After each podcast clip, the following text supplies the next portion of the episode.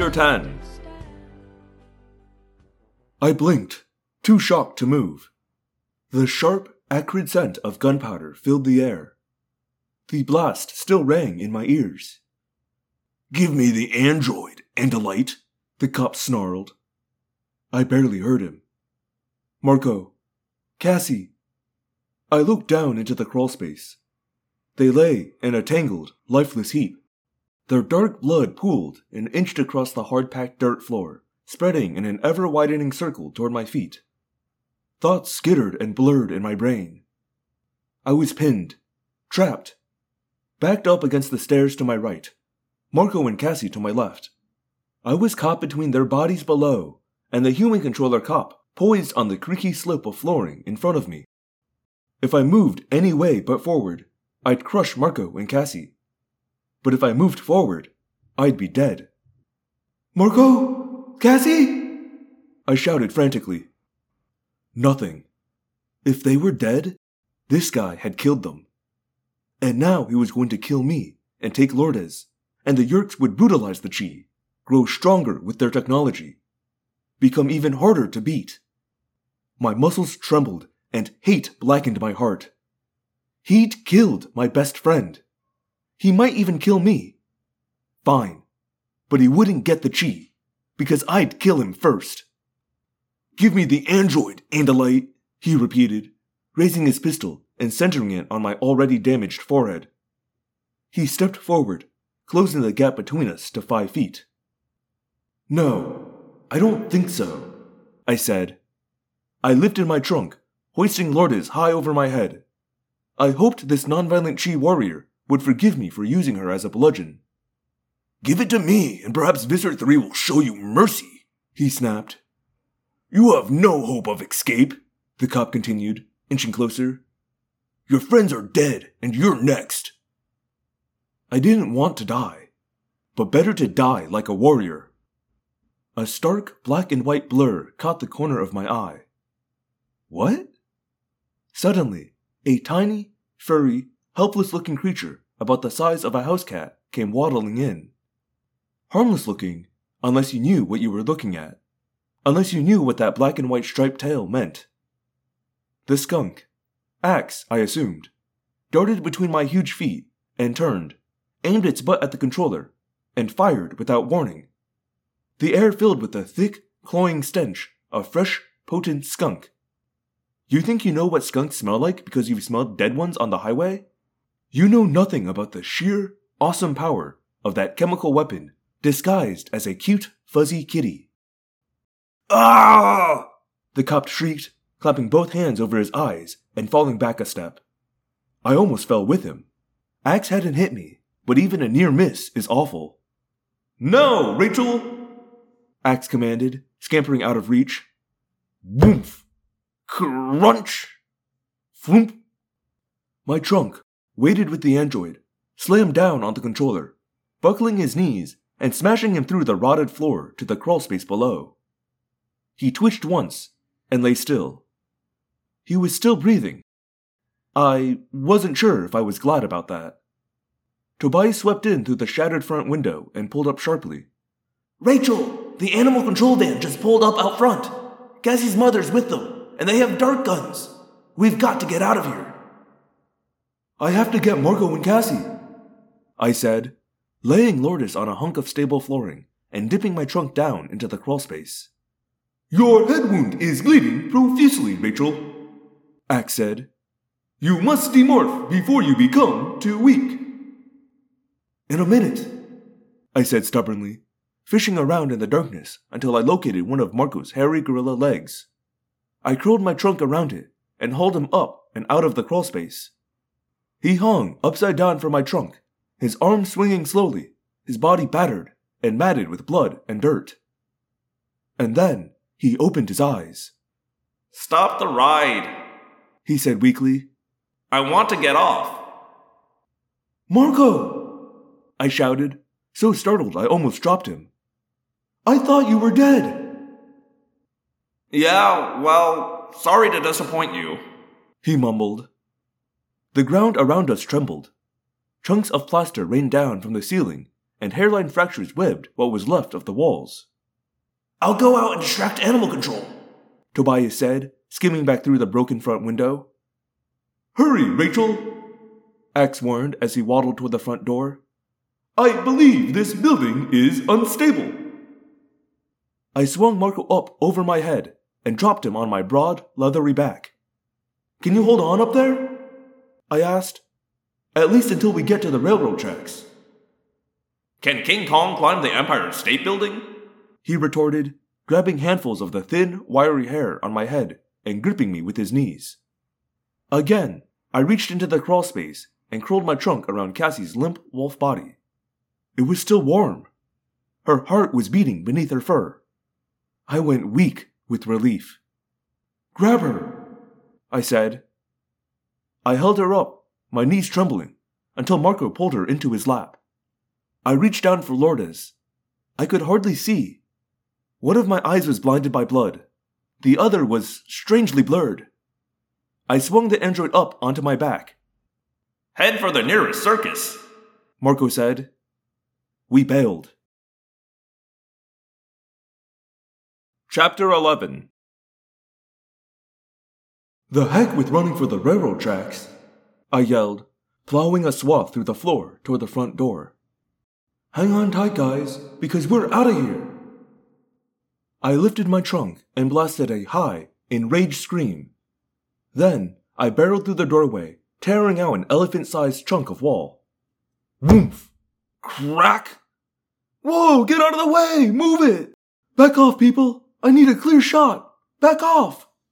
Chaos. People darting everywhere. Tobias, still dive bombing with a gun in his talons, was trying to keep Cassie's mom from getting a clear shot with her dart gun. Cassie, your mommy is shooting at us, I said. I caught sight of Ax, planted squarely in the middle of the sidewalk, and scooped him up with my trunk as I thundered through the milling crowd. I believe this animal's defense mechanism will assist us in escaping, Ax said, lifting his tail. Go for it, I said, surging forward and holding Ax out like a weapon. Skunk! Oh no! It's spraying! Get out of the way! The mob parted. I heard them shouting, saw their panicked bodies hurtling aside as I rocketed past. Creak! The warehouse is coming down! Tobias yelled. I'm not surprised. I called back, charging down the street. I spotted Jake up ahead and followed him. Where are we going? I don't know, he cried. I'm half blind. I suggest you split up, Lourdes said. There's a junkyard ahead on the left and an abandoned parking dock on the right. I'll scout them, Tobias said, flapping hard for altitude. Uh, Rachel? Marco said. You're gonna have to pull over soon. I'm not as okay as I thought I was. Lourdes is slipping. What about Cassie?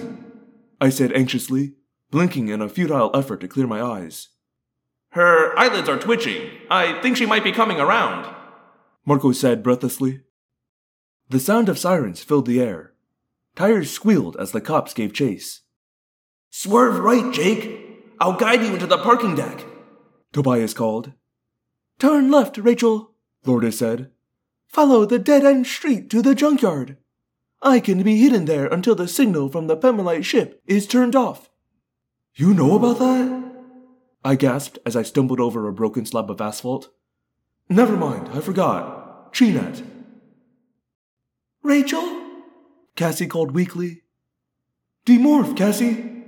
I cried, barreling desperately down the deserted street and up to the junkyard's padlocked metal gate.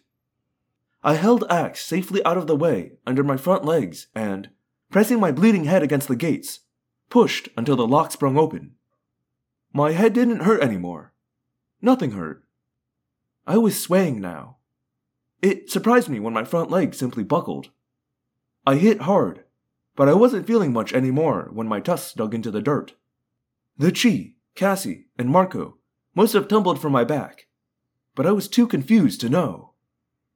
Confused. Head spinning. Eyes going dark. Nothing made sense. I was sinking. sinking into a deep, deep, soft bed, and. and someone kept yelling. Demorph, Rachel! Do it now! Chapter 12 We were a shaken up bunch of animal morphing freaks by the time we at last made it home. A situation that should have been a walk in the park had turned into a mess. The Chee were grateful to us. Me, I was grateful that Tobias and Ax had shown up when they did. I was definitely not in the best of moods. I was feeling brittle and tired and mad at the world. Maybe it was just one too many battles. Or maybe it was because I'd been thinking about what we had to do next. Dive 15,000 feet down into the cold, dark ocean. Deeper than we'd ever gone before. Deeper than a dolphin or a hammerhead shark could dive. Up against an enemy that couldn't be fought. The deadly, crushing pressure. It worried me because I couldn't think of a way to beat it. And if we couldn't beat it, then it would beat us. Crush us. And all of it in a hurry. The time was counting down. Tick tock. We couldn't go to Cassie's barn. We couldn't risk her parents making her do anything. We were all looking at plenty of parental trouble, but we had no time. Better a week of being grounded compared to losing this battle. We assembled in the woods near Tobias's meadow. Tobias has informed me of the situation, Ax said. And he says the atmospheric pressure is deadly at the depth we must travel. It is for us, Axeman. Marco said. We'll be crushed like a beer can on a frat boy's forehead. Frat boy? What is a frat boy? Ax wondered. Forget it, Marco said. It was only a joke. Not really, I said. Ah, human humor, Ax replied, nodding. Not really, I repeated, giving Marco a look. I was teasing Marco, but the truth was, there was nothing funny about being crushed to death. The image of it bothered me. The feeling of being squeezed on every inch of my body, pushed inward, internal organs squishing, and. I don't know how we're going to do this, I blurted. None of our morphs are capable of diving that deep, and without one, we're talking about a kamikaze mission here. Kamikaze? Ax asked. It means suicide, Ax, I said. Death. To you and me. Saving the Chee isn't going to be a suicide mission, Jake said, glaring at me. You're overreacting, Rachel. My jaw dropped. Worrying about something as lethal as atmospheric pressure was overreacting? Wanting to get home in one piece instead of dying a stifling, airless death on the dark ocean floor was overreacting? Since when? If Cassie had said it, Jake wouldn't have told her she was overreacting. He would have agreed. He would have thought she was being sensibly cautious. Wasn't I allowed to be cautious? No, of course not, I thought bitterly. I'm supposed to be a reckless fighting machine, and fighting machines don't feel caution or fear. And even if they do, they don't advertise it. Well, excuse me. I guess I'll just shut up and follow orders, I said. Look, I'm sorry, Rachel, Jake said tiredly. You made a good point, in a bad way, okay? But nobody's going to die, because we're not gonna dive unless we find the right morph. Is there no Earth being that can dive down 15,000 feet? Ax asked. I don't think so, Cassie said, frowning. I mean, the only deep sea creature that even comes close is a sperm whale, and their record is like 10 or 12,000 feet, I think. We could hijack a diving bell, Tobias offered lamely. You know, one of those little submarines? Yeah, we could tell everyone we're going to find the Titanic. Marco said. We could see if Leo DiCaprio is still floating around down there. But what do we do if we get down there in a stolen sub? We still have to get inside this Spamalite ship. It was just an idea, I said, defending Tobias. We each had at least one situation that still gave us nightmares. I had more than one. Sometimes they were all mixed up and fragmented, like shattered glass that just keeps on reflecting broken, jagged images. And we each had morphs we hated. Tobias's worst moments all dealt with water. Looks like a wet one. Tobias said glumly. I am so totally not interested in being Captain Nemo. Hello! Cassie cried suddenly. That's it! Voyage to the bottom of the sea! Huh! I think we may have a solution. Hello, Phantomorphs, and thank you for listening to another episode of Audiomorphs, the Animorphs Auditory Experience. As always, this is your host, Daniel. Uh, thank you for listening to another episode. I think the chapters were a little shorter this week. Sorry about that, but um, we're just gonna keep on trucking. Um, we're finally getting, you know, I, I feel like every Animorphs book, the beginning's a little samey because you know we have to go through the, you know, my name is so and so, can't tell you about where I am, etc., etc. Here's what a Yeerk is and I get it is because of the way the publishing format for Scholastic works, but uh, it does make the beginnings of all these books a little samey, and so we just cleared like that part, I think, and we're getting into the meat of the stories. So I'm excited to see where this goes. Still don't remember how they get their hands on a giant squid. Still puzzling that one out. Um, but in the meantime, I do have a message here um, on the Gmail. That's audiomorphscast at gmail.com. This is from James, who wrote in uh, one time long ago, uh, and is back. Says, Hi again, still listening and loving the new content. We're now the point where your recordings of the series is past the point that I read up to as a kid. Over here in the UK, the later books never made it to my school library, so I'm a little frozen out, unfortunately. But that does mean every new development is a proper surprise. Jake and Cassie finally got together? I screamed! The main reason I'm reaching out again is to tell you that your choice of Swedish House Mafia as the intro song for Book 26 has sent me and my friends on an early 2010s EDM nostalgia wagon like no other.